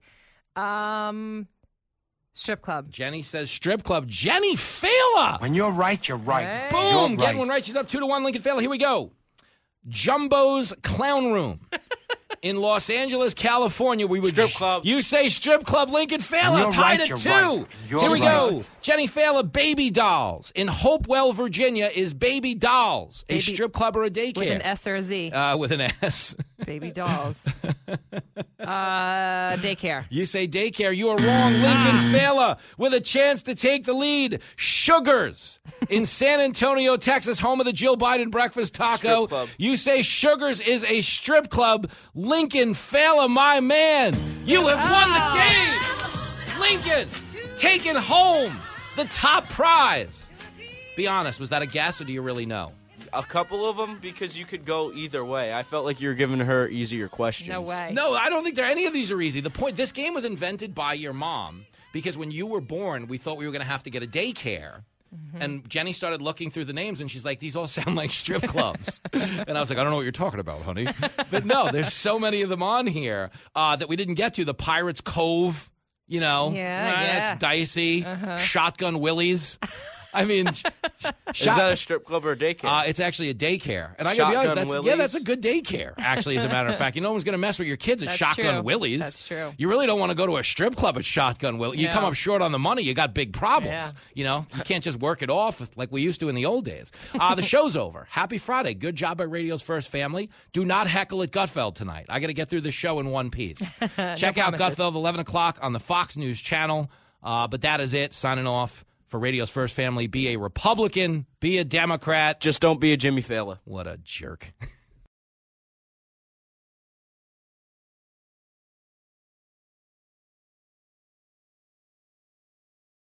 The Fox News Rundown, a contrast of perspectives you won't hear anywhere else. Your daily dose of news twice a day, featuring insight from top newsmakers, reporters, and Fox News contributors. Listen and subscribe now by going to foxnewspodcasts.com.